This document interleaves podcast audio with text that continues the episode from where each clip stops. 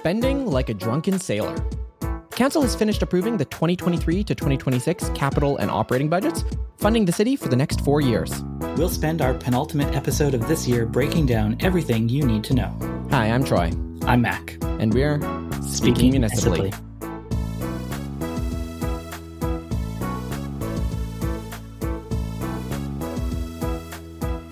Welcome back to Speaking Municipally, episode 203. As Max said off the top, this is our second to last episode of the year. Coming up next week will be our Councillor Jeopardy, letting off all the steam of this very stressful budget season. And because this budget season was so stressful and long, we've got a big episode coming. Let's not waste any time. Let's get into the rapid fire. City Manager Andre Corbould, in an 11th hour decision, reversed course on climate funding and proposed an increase to the Edmonton Valley Zoo, saying, quote, now you have funding for all the climates you want, but I've never heard of that type of monkey before. With budget stretching into its final day, many have questioned the efficiency of council's process and meetings. During a discussion between Mayor Sohi and the clerk about how the meeting could be sped up, Councillor Aaron Paquette, who previously has raised point of clarification, point of information, and point of process, none of which are present in Robert's Rules of Order, interjected with point of pineapple. This fruit that I'm eating is very sour. Fort Edmonton Park has announced a new exhibit to begin construction immediately. After the budget request to fund the park's expansion was rejected in a 6 7 vote by Edmonton City Council, the park has pivoted to building a French Revolution exhibit, including a 13 person capacity mega guillotine. Speaking Municipally is a proud member of the Alberta Podcast Network, locally grown, community supported. And this episode is brought to you by the Well Endowed Podcast by the Edmonton Community Foundation. It's hosted by Andrew Paul and Lisa Pruden, and it explores the impact of passionate people who are working to make Edmonton a strong, vibrant city to live in. The Edmonton Community Foundation helps people create endowment funds, and the podcast tells the stories of how those endowments intersect with the community. You can subscribe at thewellendowedpodcast.com. Mac, we have passed the 2023 to 2026 budget. It was a grueling multi week process. We've talked about this on the podcast before, but this last week is when stuff really got real and all the amendments were put to the vote and the final vote occurred. So, Mac, let's start overall. What were your impressions well, first, let's just uh, let our listeners know what was passed. You probably have seen this online, but just to be clear, you're looking at about a 5% tax increase over the next four years. So it's 4.96, 4.96, 4.95, and 4.39 over the next four years. They voted separately on the two budgets. So you'll recall from previous episodes, we have a capital budget, which is about infrastructure, building things. And then there's the operating budget, it's about operating all that infrastructure. The capital budget passed nine to four with Cartmel, Hamilton, Principe, and Rice opposed, voting no to the capital budget. And the operating budget passed uh, 8 to 5, with the same four as well as Councillor Andrew Knack voting against the operating budget. It was, as you said, a very grueling, long process, made worse by the fact that they added a couple of days, extended orders for the days they already had. They spent an awful lot of time talking about the things that they talked about. And really, they talked about a small percentage of both of those two budgets, right? The capital budget at almost $8 billion. They made $224 million of adjustments, so pretty small amount. And, you know, similar kind of uh, percentage, maybe a little bit higher because of their sweeping request for cuts on the operating budget. But still, they left a good chunk of both of those budgets untouched. I want to talk a little bit about the voting against. We'll get into the process here further in the episode, but you mentioned, you know, that four voted against the capital and operating and the additional of Andrew Knack voted against the operating budget. And I wanted to just stop and talk about how patently absurd it is to vote against a budget. This is something that I don't think council should permit in the future. It is meaningless. A councillor who votes against the operating budget, are they ostensibly saying they don't want the city to operate? What is the purpose of voting against a budget? They've already proposed amendments and voted up and down particular amendments to the budget. So all the changes, the sum total, should just be the budget. What we get when councillors vote against the budget is a political motive. Yeah. Councillors will have proposed amendments up and down, but then they're able to wash their hands of the entire process. Say, even if I increased the budget, I'm voting against the entire thing because it's too high. It's having their cake and eating it too. In past years, council has been operating with the exclusion of councillor Mike Nickel in generally good faith. Playing politics and this aggressive politicization of each vote has not been so ever present. I think with this council, and we'll get into why further in the episode, council really needs to be sitting down and thinking hard how do we need to adjust this process so bad faith actors don't pervert the process in the future? Yeah, the mayor, in his closing remarks, was quite clear. He said, all of us have a responsibility to own this budget.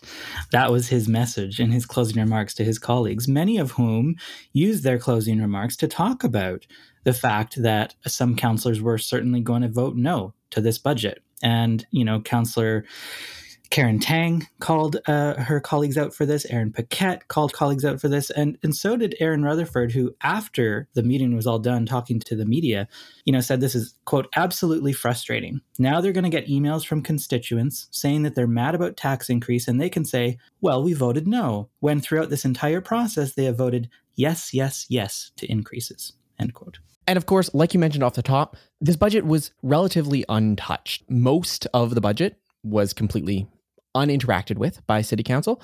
And I think the most glaring omission is there was no discussion whatsoever about Yellowhead Trail nor Terwilliger Drive, which in sum total are on the order of $1.6 billion projects with you know, on the order of 500 to 800 million dollars coming from city coffers to fund those projects. Yeah, we did see some big ticket items discussed and uh, and voted down. So, for example, something with Hawrelak Park, there was a motion to def- to uh, reduce the funding for that project by 50 million that was defeated.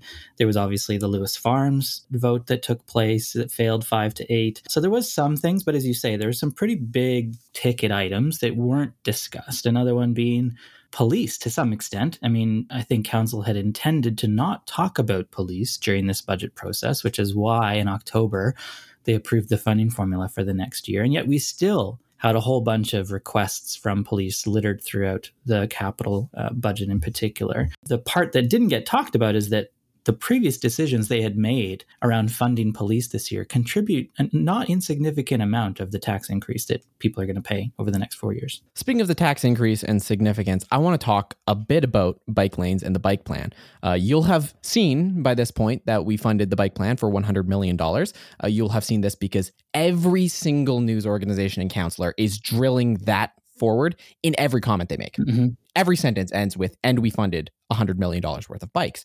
That is so insignificant in the context of this budget. In the previous episode, we said that with a capital budget, a $100 million increase in capital budget equates to around a 0.4% tax increase. This bike plan is $100 million over four years. So that means for each year of that 4.9%, 0.1% is funding this bike plan it's such a trivially small amount, and yet it's taking up all the oxygen in the room. It's really interesting because it's a trivially small amount in terms of money, but it is the number one thing that I have heard people talk about and that I'm sure you've seen online people talk about throughout this budget process. And I think it has really set the narrative for the rest of council's term and maybe beyond. The only thing that they are going to hear anytime they make a decision that somebody doesn't like is about the bike lanes. Correct me if I'm wrong here, but the $100 million for bike lanes, this is great. This is a significant achievement for bike infrastructure in the city, but it's not everything that bike proponents would have wanted right? No, no, the bike plan itself was at least a $200 million plan over eight years. So this funding, $100 million over four years, could potentially be fully funding the bike plan. They just need to commit to it again in four years.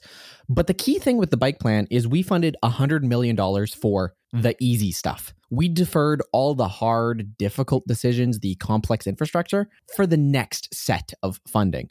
While this is a win because the bar was set very low in Edmonton, this is not shooting it over the fence, getting yeah. everything we want.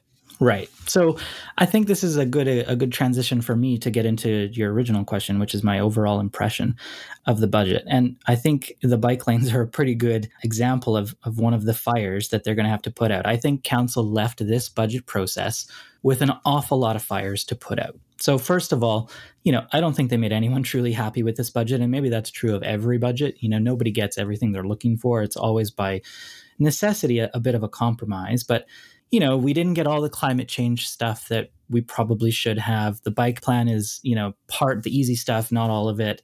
You know, they seem to sprinkle some money around to some different things without really making anybody truly happy. And, and so that's maybe not surprising. Uh, a little bit more surprising is I feel like they've left this budget process with a really broken relationship with city administration, particularly with the city manager, Andre Corbould who has done quite a bit on his own to break the trust uh, that council might have had in him. And I think that's a fire they're going to have to deal with in the new year. They asked for sweeping cuts as part of the operating budget $60 million in cuts over the next four years and $240 million in additional savings that they could redirect. You know, in the face of it, that doesn't sound so bad. Like you should be looking for some efficiencies.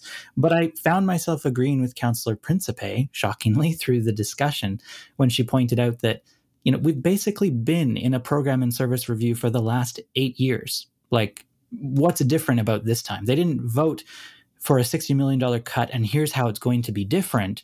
They just said, find $60 million in cuts. And I, I can't imagine that's going to have a very positive impact on morale in administration.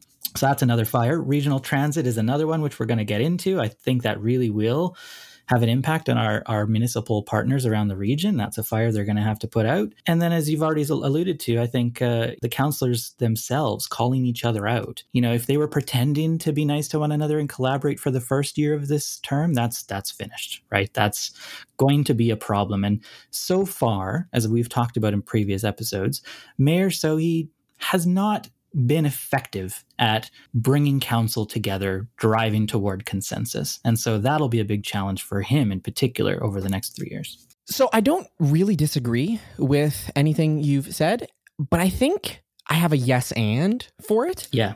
And I made this tweet after the budget came out that, you know, over the next couple of weeks, we're going to see columnists writing really hot takes that council is dysfunctional and that this budget process symbolizes a council who is unable to get their house in order. I think maybe, but is that not progress? I look back to the budget that administration proposed here, which we called milk a toast, status quo, a nothing burger of a budget. Yeah. I see that council has extracted through force of will and a lot of extended orders a better budget out of it. It's funding for some climate change. It's funding for bikes. It's funding for housing and homelessness.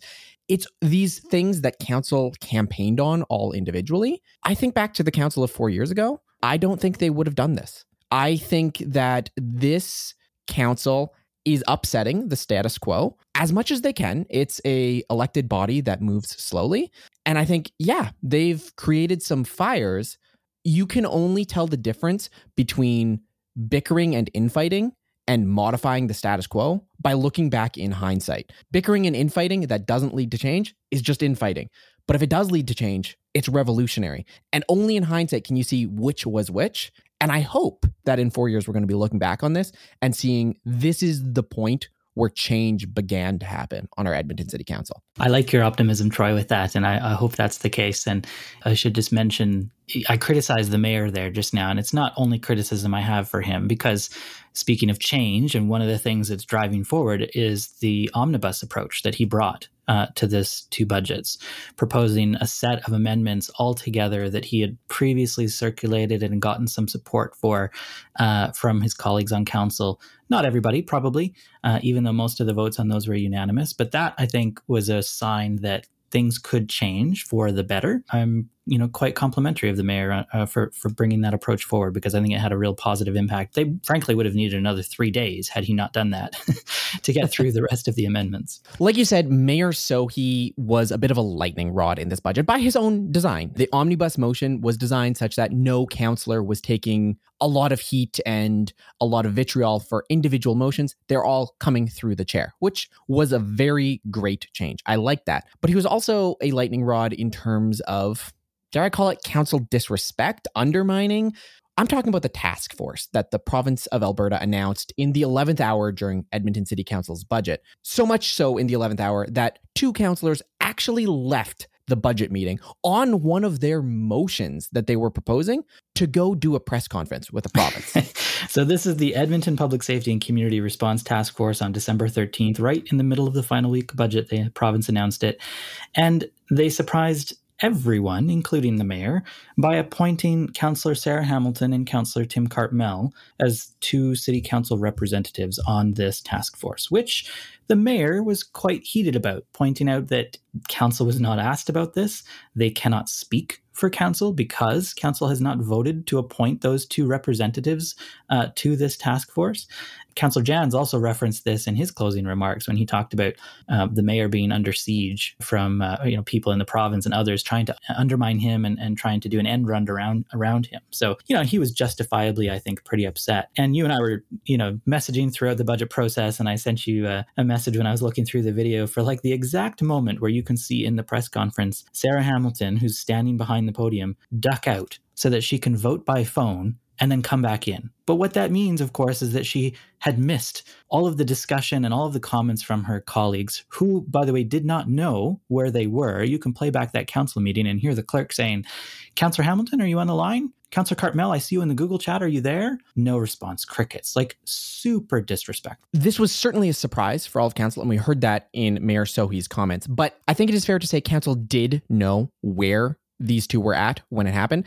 I got a heads up about an hour before the press conference that Councillor Cartmel and Hamilton would be there. So I have to assume if I got that information, that Mayor Sohi's staff also knew it. And I think you saw it when Councillor Cartmel was discussing his uh, Municipal Development Corporation motion, he said, Hey, I'm already 20 minutes late for a personal appointment. Can we defer this to later? Do I have consent of the body? And most councillors started to say, Yeah, yeah, okay.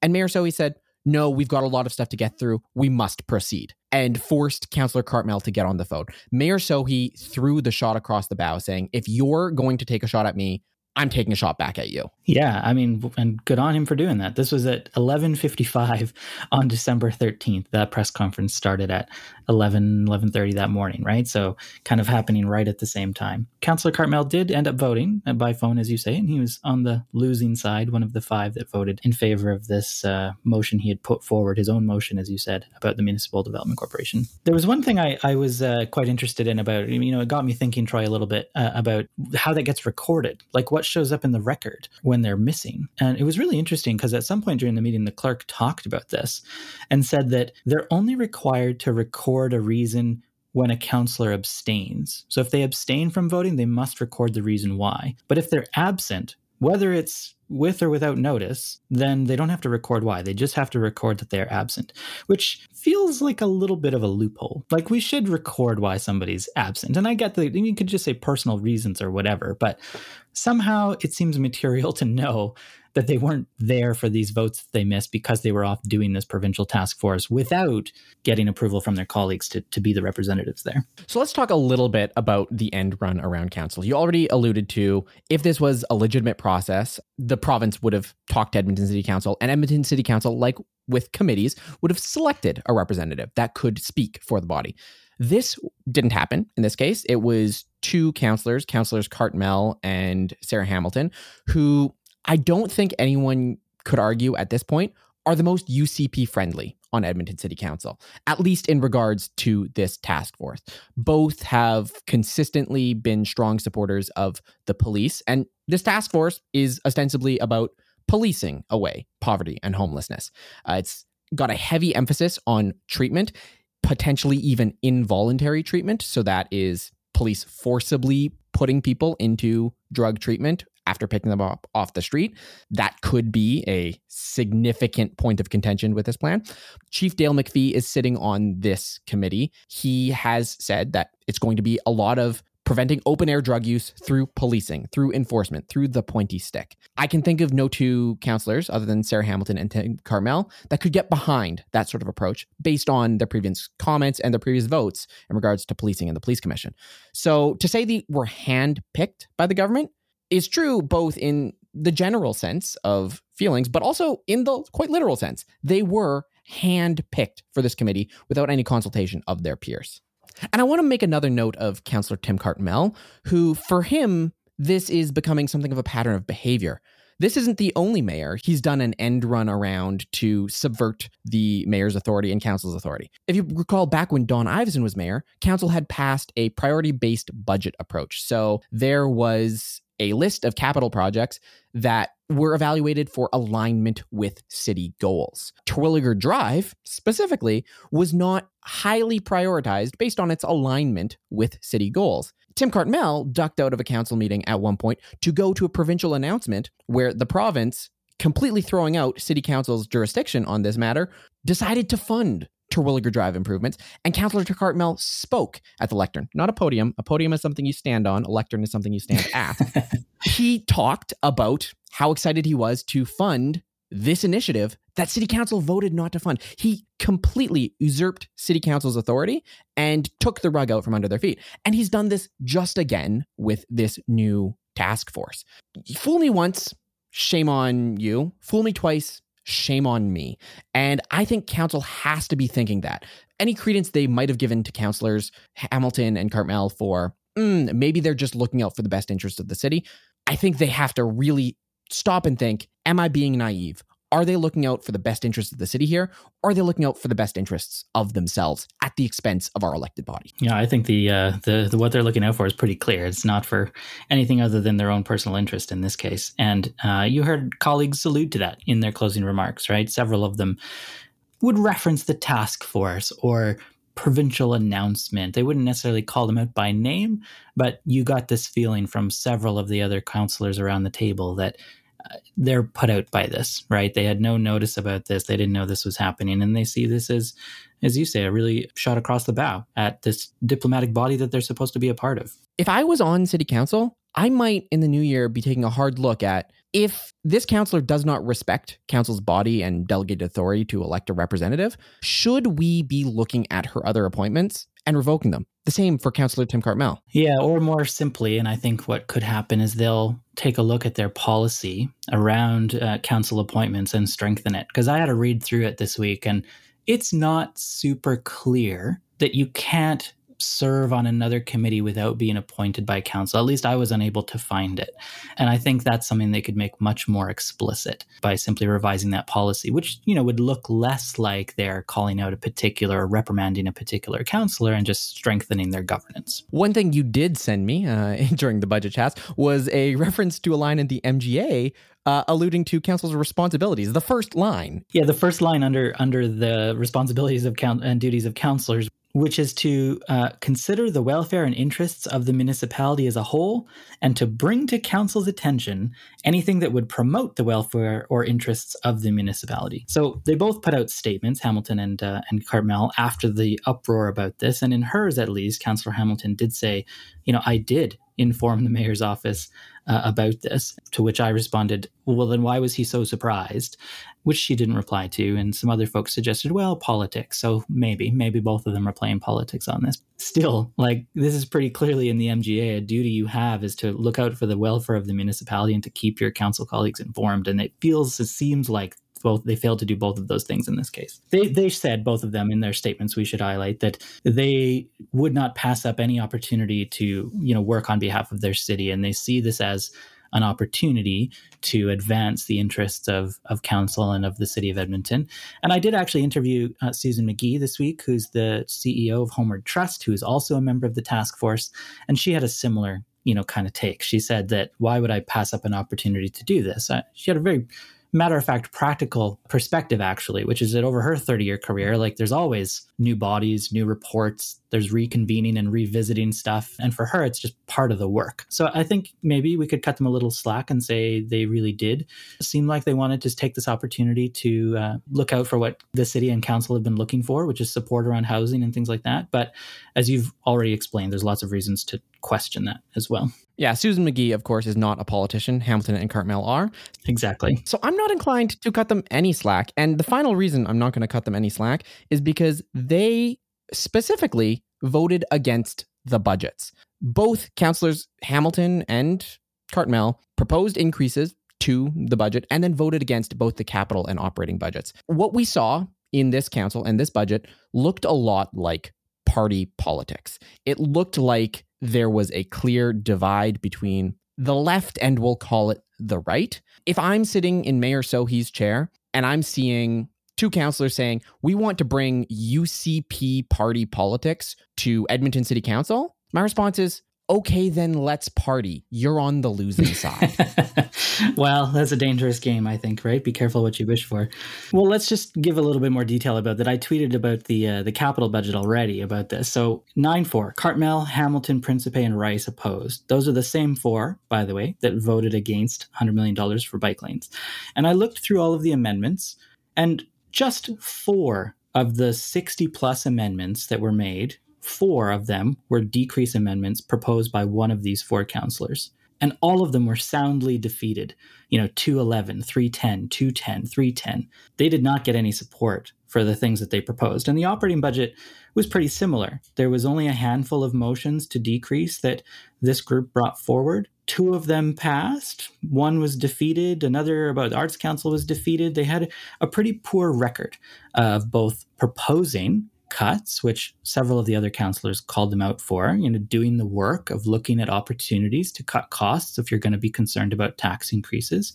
And then in terms of getting support for it, to the point where in her closing remarks, explaining why she was voting against the budget, Councillor Principe basically threw her toys out of the pram and said, Well, none of my amendments were supported, so why would I support this budget? I mean, talk about ego. In closing remarks as well, uh, Councillor Sarah Hamilton specifically brought up this idea that she mentioned there had been discussion. I wonder who was discussing this, that certain councillors were running up the total on the budget with the intention of voting against it. And she said, I had never intended to vote against this budget, and I looked at every point for cost saving but I did run up this budget and I'm voting against it now. Thank you. Councillor Cartmel basically said the same thing. He's like, I really genuinely was in the moment on every vote. Every vote I made was in the moment about the merits of that program. it was a bit funny considering the amount of criticism they got from their colleagues who all knew that these no votes were, were about to come. Well, let's jump into some of the decisions that were made in this budget. And let's start with, I think, the biggest decision.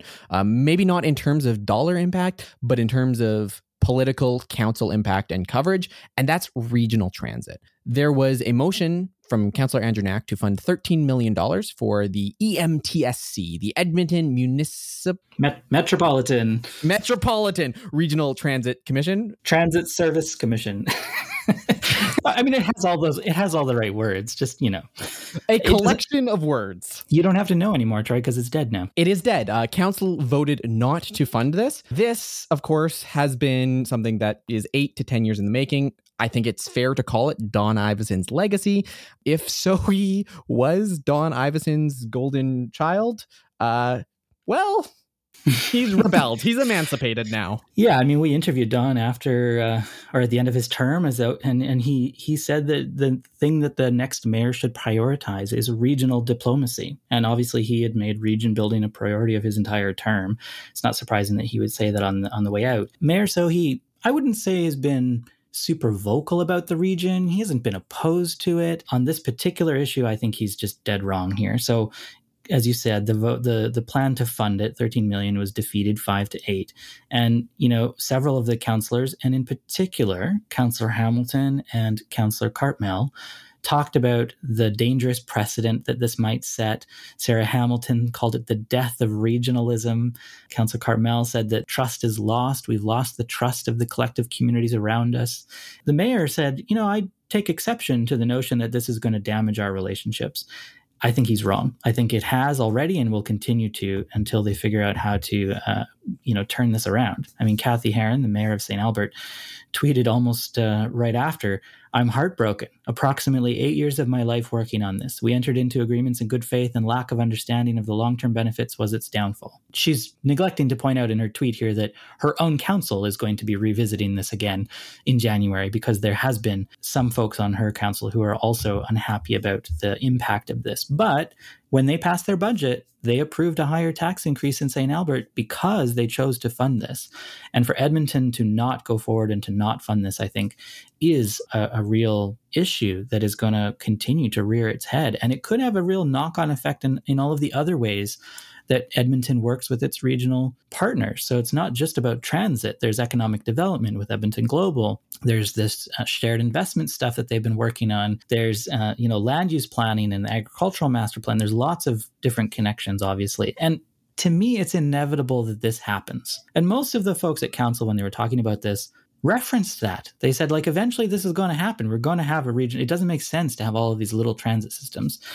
So why they wouldn't have continued down that path and and figured out a way to turn what the progress that had already been made into what they were ultimately looking for if they if they think it's bureaucratic or bloated like how do we improve that rather than to start over just is is shocking. So let's talk a little bit about the why because you're right. I don't think there was anyone at the council table who said i think the region should go at it alone um, right. No one was saying, I don't want regional collaboration. What was at issue here was a matter of this particular plan because the vote was not to abolish regional transit. The vote was to fund the EMTSC for $13 million.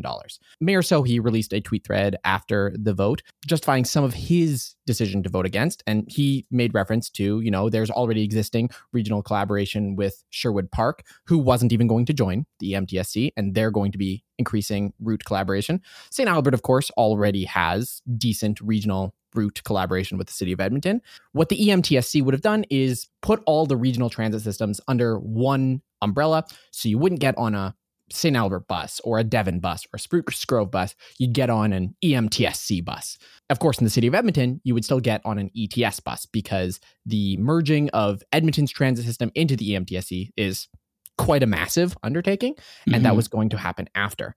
So the big thing at issue here was Mayor Sohi said, about 40% of this $13 million was going to administration of the EMTSC. It wasn't going to routes, it wasn't going to additional service delivery. It was going into paying a CEO of the EMTSC, paying bureaucrats at the EMTSC, all of which we have at ETS. It's duplicating some of our system.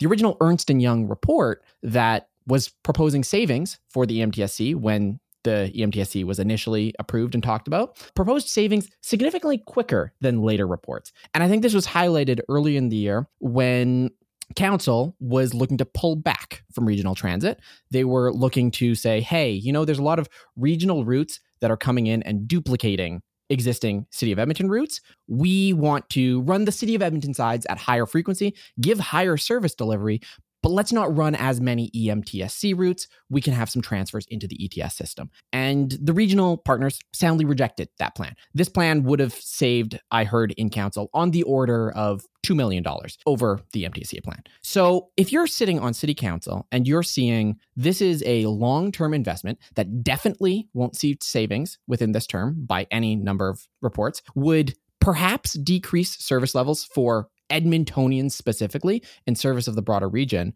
and has an administrative organization that is preventing quick transit changes in service of efficiency and better route delivery.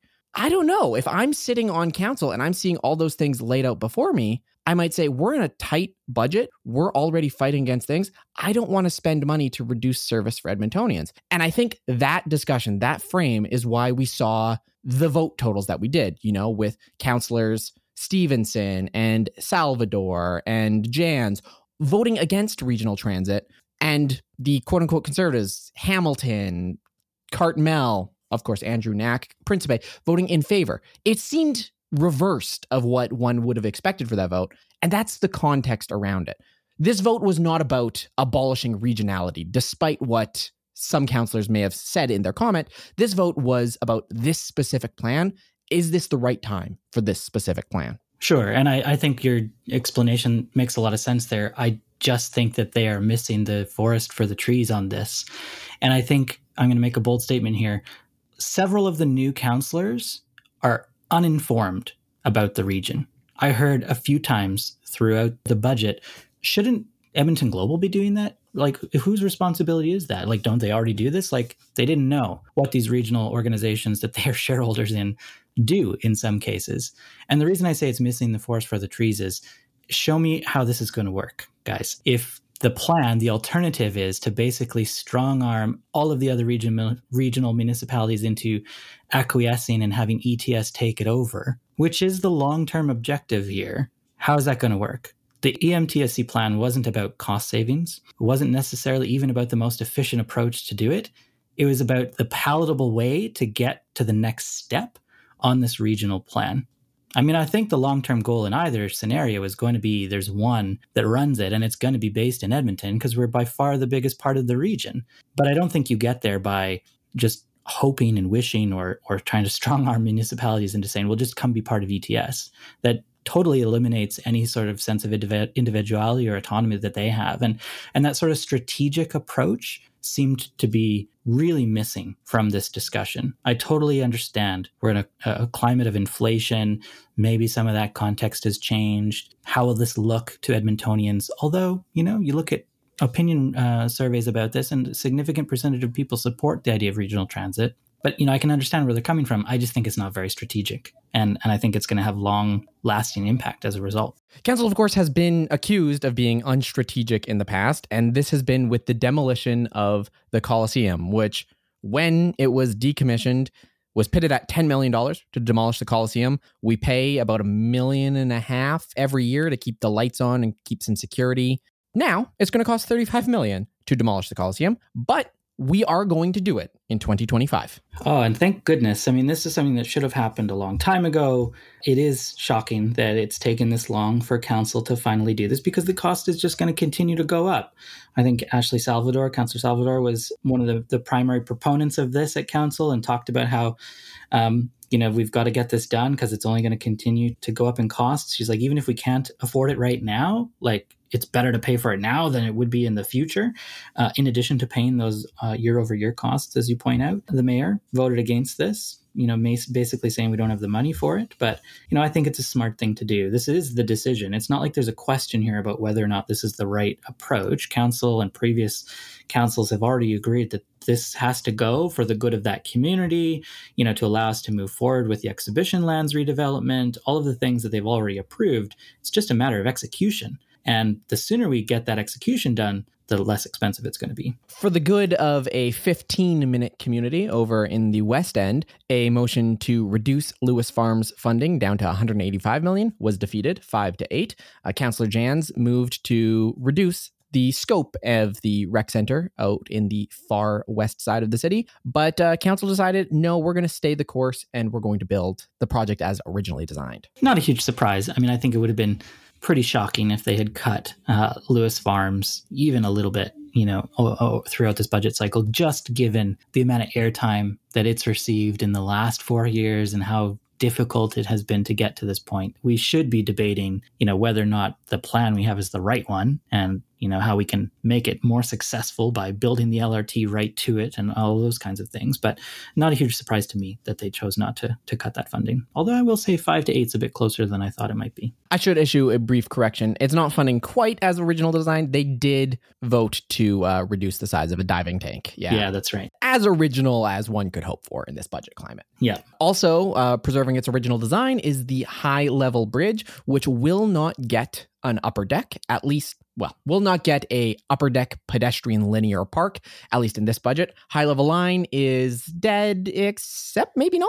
Yeah, so this was one of the major capital budget amendments that uh, the mayor brought forward. So he proposed and council agreed to cut $70 million from the high level bridge rehabilitation project which is a significant amount of money. So, you know, I think we'll still have to spend some time understanding exactly what that uh, cut accounts for. But as you point out, Upper Deck is certainly one of those things. And so it appeared that High Level Line was going to be dead. But then we heard from Councillor Stevenson that what they approved actually does include a design for high level line. And so that there's an opportunity in the future, if funding becomes available, for high level line to be approved. So, you know, they'll have different check ins on this project. They obviously also have the spring and fall budget adjustments and then the, the annual uh, budget uh, adjustments that they might make. And so it's possible that they could choose to fund this in the future. If that doesn't get approval at the time, then you know the scaled back project without the upper deck will will take place. So it's a bad thing for high level line in that they don't have the certainty that that they thought they had for that project. Um, but I guess it could have been worse. There were some questions at council specifically around okay, if we're rehabilitating the uh, bridge, are we doing the infrastructure work necessary to support the upper deck? And administration's answer was no. They would be rehabilitating the high level bridge in a way that wouldn't prevent a high level line from happening in the future, but they're not preemptively building top deck supports such that it could be a pedestrian space. They're just doing some design work. Uh, the east sidewalk, the $20 million widening of the east sidewalk on the high level bridge, that is going forward. That was approved. We didn't get an additional $20 million cut there. So that uh, will continue to be a improvement to active transportation around the city during the high level bridge rehabilitation. There were a whole slew of motions in this budget. One where we were told that because there was a funding formula, we weren't going to be debating police increases. Two, increase the police budget. Now, some of these came from the Edmonton police. Some of these also came from Councillor Principe, who proposed initially one amendment to just basically give police all the money, and the clerks decided, hey, you know, you should separate this out into four or five different amendments because it's basically for different things, all of which are giving police all the money. I'd say in sum total, we rejected some of Councillor Principe's amendments, but we did give police pretty well all the money. I mean, all of Councillor Principe's motions were defeated, actually.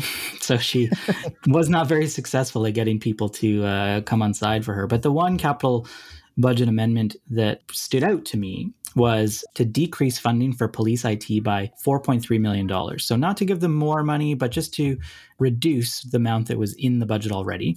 Council decided not to fund all of the IT projects that administration was looking for. And so, you know, maybe it makes sense to try and cut a little bit of the police IT funding as well. So, this motion, $4.3 million cut to their uh, infrastructure for IT, failed in a 6 7 vote. And I wanted to highlight that one just because, you know, in the discussion about this, we heard a lot of the same things that we've heard before. This is money that goes to police for something they say they need, but there's no way for us to know that they actually will spend it on that. Will it actually go toward police IT, the projects that they said? We don't know. And a 6 7 vote along the lines you would pretty much expect, uh, with the mayor perhaps uh, uh being the swing vote on that, was a bit disappointing. The other uh, police vote that I wanted to mention was from the operating budget, actually. Uh, and this was a motion put forward by uh, Councillor Andrew Knack to take $3.2 million of the funding from the Healthy Streets Operations Center and to change the source of it. So that's all that happened this, this past 8 to 5. But instead of that money coming from the Community Safety and Wellbeing Fund uh, that the city created as part of that previous decisions in that strategy, it will now come from the FSR, the Financial Stabilization Reserve. So they didn't get rid of this funding. They didn't clarify necessarily whether or not it's in the budget. They simply moved the source for that funding. Yeah, the interesting part with that motion, when we talked about the police funding formula increase, Councillor Knack had indicated he had intended to basically claw back the Healthy Street Operations Center funding in light of approving the formula. Many watching council had said, hey, just an FYI, you're pre approving police funding increases and then deferring the decrease down the line. Every other time we've done that, the funding decrease hasn't actually materialized. So be cautious there. And it's like, no, no, no, it's, it's fine. It's fine. This is this is going to work out great. And you know, after consulting with legal at a meeting, Mack, did it work out great? no, it did not work out great. So Councillor uh, Jo-Anne Wright brought forward this amendment actually to reduce funding for police by 4.4 in 2023 and 5.8 million in 2024. So this would effectively remove Healthy Streets Operations Center from the budget, and immediately, immediately, I think it was Councillor Principe, but might have been Councillor Hamilton, asked is this in order? Is this motion in order? And they had a discussion about it. The clerk said this one's going to require a coffee break. They did that. Then they went in private. And then they didn't get back to this for a couple of hours. And when they got back to it, she withdrew the motion. So whatever happened in the interim there, whatever happened in the private meeting, you know, ultimately meant, meant that this uh, this motion did not even get voted on. That wasn't the only motions in order snafu. Uh, Councillor Rice had a well, very extended debate with the clerks and the chair and a challenge of the chair. And, and eventually her motions were ruled not to be in order. But this is par for the course for Councillor Rice. I, what was she even talking about, Troy? What was her motion that she wanted to make or her amendment? Do you know? To be honest, Mack, I don't know. It is very hard to know what Councillor Rice is talking about at any given time, probably because she doesn't know what she's talking about. And I thought it was exceptionally funny when counselors were reading their motions in. So at the start of this budget process, we spent, you know, a good couple hours of just counselors reading all the text on the piece of paper because yeah. they've got to read the motion into the record. Yeah. When Counselor Rice got up to read her motions into the record, she first said, What I'm reading differs from what's on the piece of paper. So deal with that, clerks. Um, and I'm going to start reading now. And the clerk stopped and like, okay, Counselor Rice, can you please tell us what number you're talking about? And she's like, it's not a number on your paper because I'm inventing these motions on the fly. and there was a snafu back and forth between the clerks before eventually they worked it out and she got it into the record. But where every other counselor quickly read their motions that they had prepared into the record, Counselor Rice took an inordinate amount of time to read these nonsensical motions that have arbitrary changes into the record. And this was a precursor for how the rest of the budget would be. it was like almost an hour of time, I think, spent on this. And I've uh, just looked it up, Troy. It was a motion around uh, bus fleet and equipment rehab and replacement. She wanted to reduce that by first $16 million, then $13 million. There was a question about it. It doesn't matter. It failed. 2 to 11. Yeah, and this isn't the only time that it's failed and wasted our time. Later on in the budget, uh, Councillor Rice had put forward an amendment that she had proposed, and she was the only one asking questions of administration on her own amendment. Now, recall, if she had questions about her own planned amendments, she could have submitted them as written questions to administration prior to the budget. But she finishes her round of questions and then moves another round to ask five more minutes of questions of administration on her own motion. At which point, Councillor Aaron Paquette clicks on and says, I'd like to speak now. And Mayor Sohi recognizes him and he's like, I'll call the question. Now, what this means is he's saying, I want to limit debate. I'm saying I want to vote on this now. Process wise, this requires a immediate vote and a two thirds majority to approve limiting of debate, at which point the vote would immediately happen. Unfortunately, they didn't quite meet that threshold of limiting debate. They did have a majority in favor of limiting debate, but they didn't quite meet that two thirds. And then Councillor took another five minutes to speak on her motion before voting for it and you know, getting obliterated, she probably had Councillor Principe voting with her. But this was just another example of Councillor Rice wasting council's time. If we want to talk about why this went so long, every time I clicked onto the meeting, I was rolling my eyes because Councillor Rice almost always was talking and she didn't have prepared questions. She didn't have questions that made sense. And she really stumbled through her job and what her job entails. You talked about rookie counselors not knowing what was going on. I think there's no better example of this than Counselor Rice. And I think council really needs to take a hard look at is this process working? Because Mayor Sohi was very collaborative. He he knew that Councillor Rice had a right to be there and that she needed to represent her constituents, but she was just doing it very, very poorly. And it was inhibiting the flow of the meeting and it was inhibiting the success and the efficacy of the entire body. And that's got to be exceptionally frustrating for council, who also knows basically none of her amendments got support anyway. Right. I mean, there was other ways that this was a more difficult process than it needed to be. My favorite quote from the last couple of days was from Councillor Rutherford, who said, "I'm contemplating an amendment to my amendment to the amendment." which is not usually allowed, but of course they, and that wasn't allowed. Of course, uh, uh, you know they they do relax rules somewhat for the budget meeting to allow it to proceed a little bit more smoothly. But the clerk was like, "No, we're not going to go that far." so there's lots of these things that you know potentially led to uh, them needing to extend orders on on multiple days and add full days. They added all of Thursday, which wasn't originally in the plan, for instance. And in her closing comments, actually, uh, Councillor Keren Tang spoke quite a bit about this. You know, she said that council was drowning in information and wondered about if there could be a more iterative, responsive approach used in the future. Um, I think I heard one of the counselors even mention, like, maybe this multi year budgeting thing isn't the right way to go because there's a lot of information that, you know, both needs to be prepared and then considered and read through a four year budget. And I would be surprised if every counselor read every line of every budget because there's just so much information in there. Or if they did, maybe they did. It's hard to retain that much information, right? And to then have a, a meaningful conversation about it. So I, I think we might see some continued changes to council's process for future years. I mean, they won't have to do a four-year budget process now for another four years, of course, but maybe even in the uh, the adjustments that happen each year, they'll try to find a way to streamline that. There's a lot to assess in the budget. But of course, there's even more to assess when you're talking about things that aren't necessarily city jurisdiction. Then you have to jump into the provincial budget, provincial legislation. You have to consider so much more information. And of course, council did that a lot during this budget. We heard a through line, even in Councillor Paquette's closing comments, that basically half of what council added into this budget was picking up deferred provincial responsibility And one of those examples, of course, is the funding for the municipal drug response. Yeah, this project, Municipal Drug Poisoning Response, was proposed by Councillor Janz and it uh, passed 10 to 3 with just Cartmel, Principe, and Rice opposed. Uh, this is funding of $25,000 for one department, $350,000 for another department. Some of it's ongoing, some of it's not. Essentially, this is as the municipality, we are going to put some money into this opioid crisis that is happening because the province is not coming to the table at the level that they need to. And this part of the meeting, I think, was where we saw the most emotion from Councillor Paquette in particular.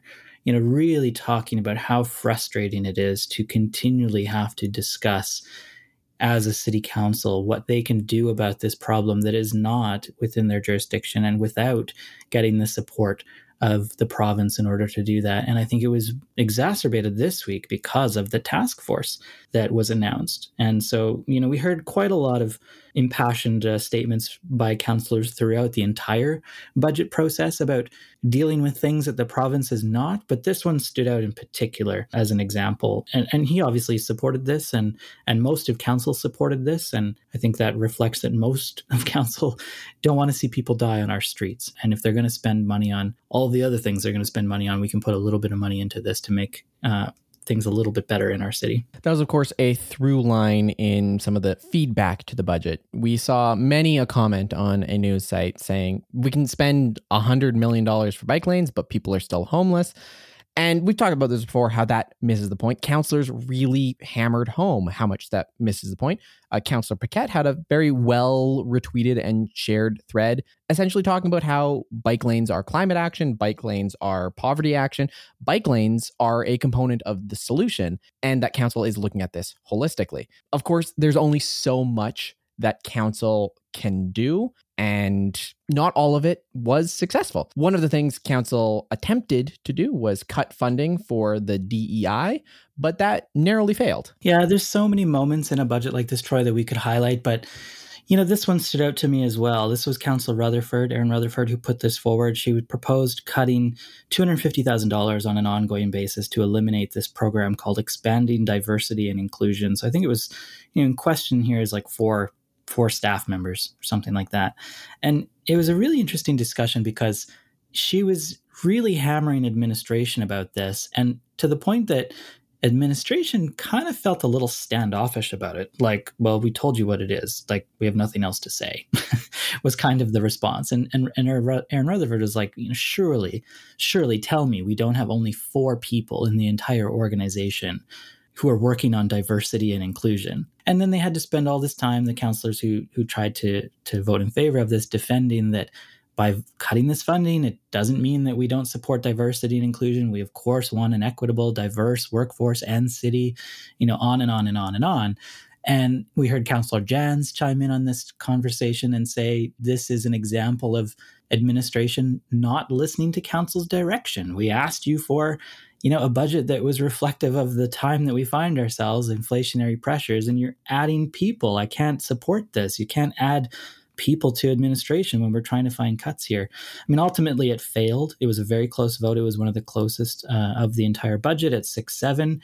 Again, Councillor Sohi voted against that, along with Cartmel, Hamilton, Paquette, Principe, Rice, and Stevenson. So it was close. But, you know, it was one of those interesting ones because it it really highlighted this as we've talked about since the beginning of our podcast, this sort of challenge that council and administration have with one another. And sometimes there's a healthy tension there, and uh, and other times I think there's maybe not. And I will say also in listening to this part of the meeting that it wasn't instilled with a great amount of confidence by the city manager about uh, his responses to to how this is going to continue to go throughout the organization, even with even if this funding hadn't passed. And I think that's the story that we'll be experiencing going forward in these next four years. You talked about some of the fires, and one of the major fires is going to be Andre Corbould, the city manager, who is a former uh, deputy minister uh, with the government of Alberta. He came in from another province. He's a former general in the army.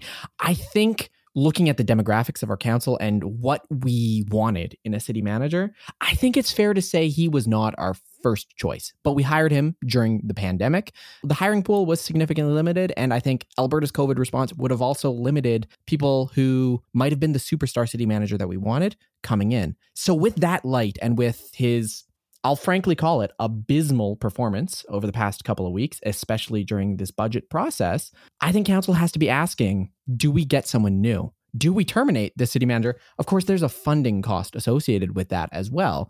Uh, city manager is pretty well paid, and council is strapped for cash. But that's going to be one of the discussions going forward, I'm sure. Yeah, and of course, we still have Adam Laughlin, who was the interim city manager throughout most of the pandemic and who I think council was quite complimentary about, who's still in administration and, you know, is a potential person they could tap should they choose to make a drastic decision like that. I think at this point we should uh, just quickly say, Troy, that it's really easy for us to uh, to get on here and criticize everybody, administration, counselors, whomever, and uh, and we don't mean to underestimate the amount of work that goes into this whole budget process and the amount of stress that it creates and uh, you know the amount of inputs that come from all different directions. And at the end of the day i truly believe that the vast majority of the folks working on this whether uh, whichever side of the table they're on are doing it with the best of intentions. That doesn't mean we can't do our jobs here troy and criticize what needs to be criticized and call it out as appropriate. But you know um, just want to have that little uh, acknowledgement in there as well yeah and i know city staff listen to this podcast and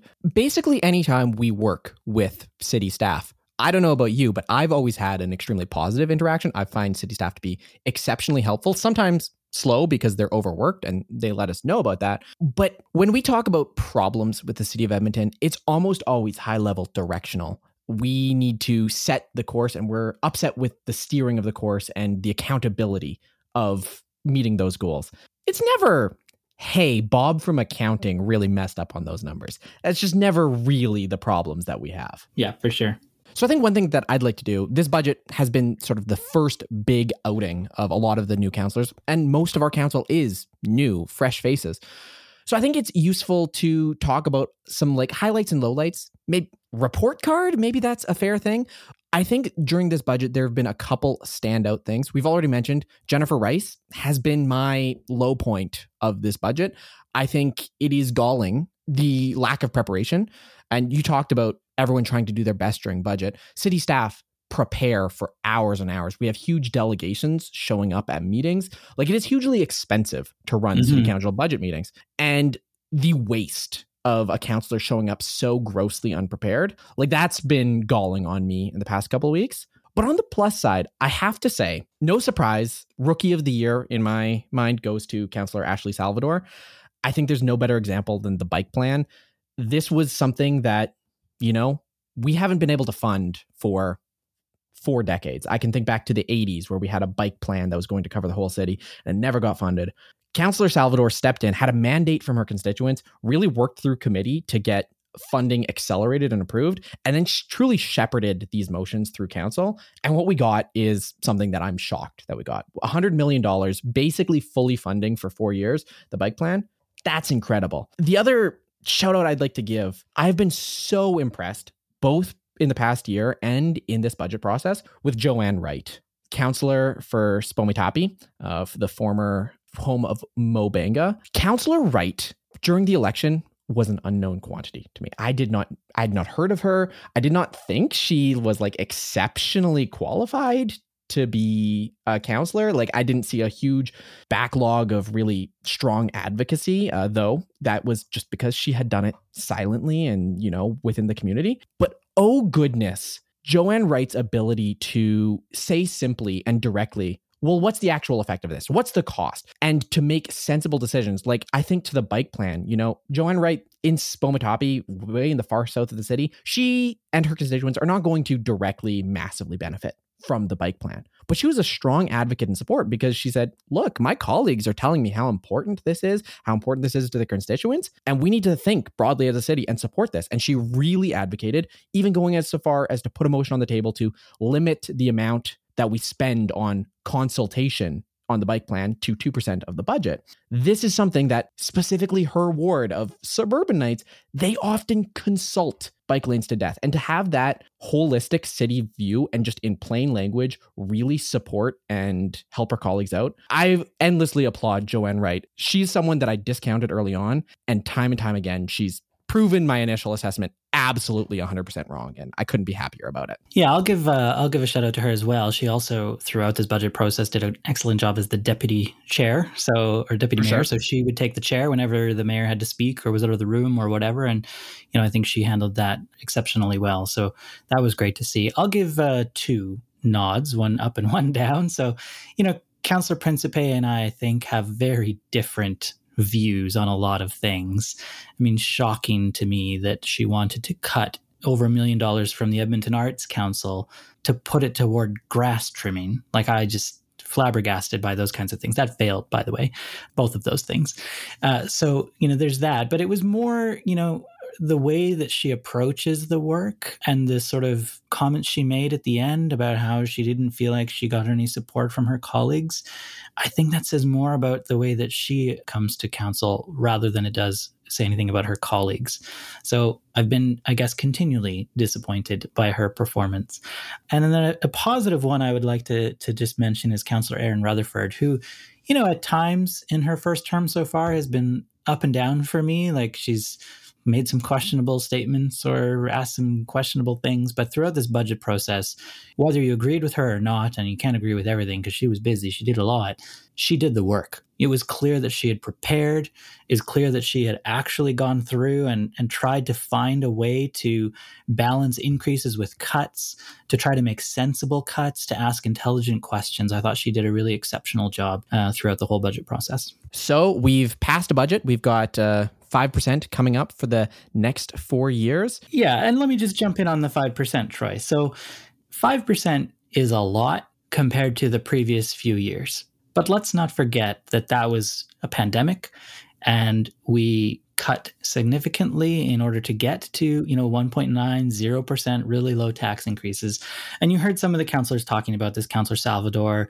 uh, a few others that you know artificially low tax rates could not continue I think a lot of people will look at 5% and say, oh my goodness, that is so much larger than what it was in 2021 or 2020. But that's not reality. You know, those were very different years for lots of different reasons. And it's true that there's inflationary pressures right now, and everybody is feeling the pinch of that a little bit. But I think 5% is a pretty reasonable number to end up at, both for Edmonton itself as well as looking around at other municipalities across the province and the, the rates that they've landed on, and for what council chose to fund through this 5%. So I'm comfortable with that. I know there will be lots of folks out there who want to see that smaller a very smaller subset of people will maybe have been comfortable with that being higher, but I think that's a decent place to end up. And Troy, it's at this point where I should mention I think I won the Wheel of Fortune thing, right? Uh, it's Price is Right rules, but I was going to oh, say sorry, I Price said, is Right. Yeah, yeah. I said five point six percent. I went over. I do lose. You're right. I'll take that one small win. The final note I want to say on the tax increase is five percent is not five percent. The tax bill you get from the city, thirty percent of that is the education property tax component. So your city portion is going to be going up 5% or just under 5%. Yeah. The province still has to set that education tax portion. That could decrease um, because we don't want to fund schools. That could increase because we do want to fund schools. oh, that was a good Danielle Smith joke right there. but the actual amount of your property tax bill, make sure when you're posting on Twitter saying, oh my God, I'm going to pay so much next year, you just multiply by the city portion. Let, us use the right numbers when we're talking about the increase. It's not your full property tax bill. That will be determined uh, after the provincial budget is finalized uh, early next year. As uh, Councillor Aaron Paquette pointed out, this is a fluid thing we're going to have a spring adjustment, a fall adjustment. The rates are going to change potentially. They changed over the last four years dramatically from the original plan. Uh, so this is not set in stone, and and we will see changes over the next four years. Smack. This was a long episode. Uh, we were very busy. Uh, the past couple weeks putting this together. But if you're a busy business owner with, with more meetings than hours in a day, you're calm and collected when your group benefit plan is taken care of by Alberta Blue Cross. Yeah, we've reached the end. It's time for an ad. Your employees can manage their own health, dental, life, and disability coverage online anytime on any device. It makes it easier for them and for you. To learn more and explore your options, you can head to ab.bluecross.ca. Whew, that was a lot of stuff about budget, Troy. There were people on Twitter requesting two hours, and sorry, I'm not going to talk about budget for two hours. Find another podcast. What you can do is subscribe to The Pulse from Taproot Edmonton, which we publish every weekday. Uh, one of the great things about budget is that it seeds an inordinate amount of questions, things that we will be following up on over the next several months and into the, you know, well into 2023. So if you want to keep up to date on all of those things, as well as what council's up to in a normal week, not a budget week, you can subscribe to the Pulse at taprootedmonton.ca. And I want to give a little shout out. Uh, we'll give you a couple accolades here. Your story uh, posted yesterday about budget. It's titled "A Grueling Budget Process Ends with a Tax Increase of 4.9.6 percent in 2023. I thought was very well done, encapsulating in less than two hours the budget process. Mm. We hmm. talked about a lot of things, but I recommend if you want to share the budget with someone who needs to learn about it, that article's a great place to start. This podcast, don't go sending the budget episode at an hour and 30 minutes to the uninitiated. Like, I'm sorry, but I want them to be repeat listeners, not, oh my God, do these people ever stop talking? so send the article and then send the episodes. Yeah, Perfect. that sounds good. Yes. Yeah. So we've made it to the end of another year. This will be the final regular episode before our winter break. We take the Christmas holiday season off just like council does. So we'll be returning uh, in the new year in mid January. But don't forget to tune in next week. We will have the annual tradition, Speaking Municipally Jeopardy, and we will have three of the freshman councillors on the podcast. It will be councillors Ashley Salvador, Councillor Anne Stevenson, and Councillor Michael Janz. They will all be competing for Jeopardy glory. And oh, uh, we will we have a region category?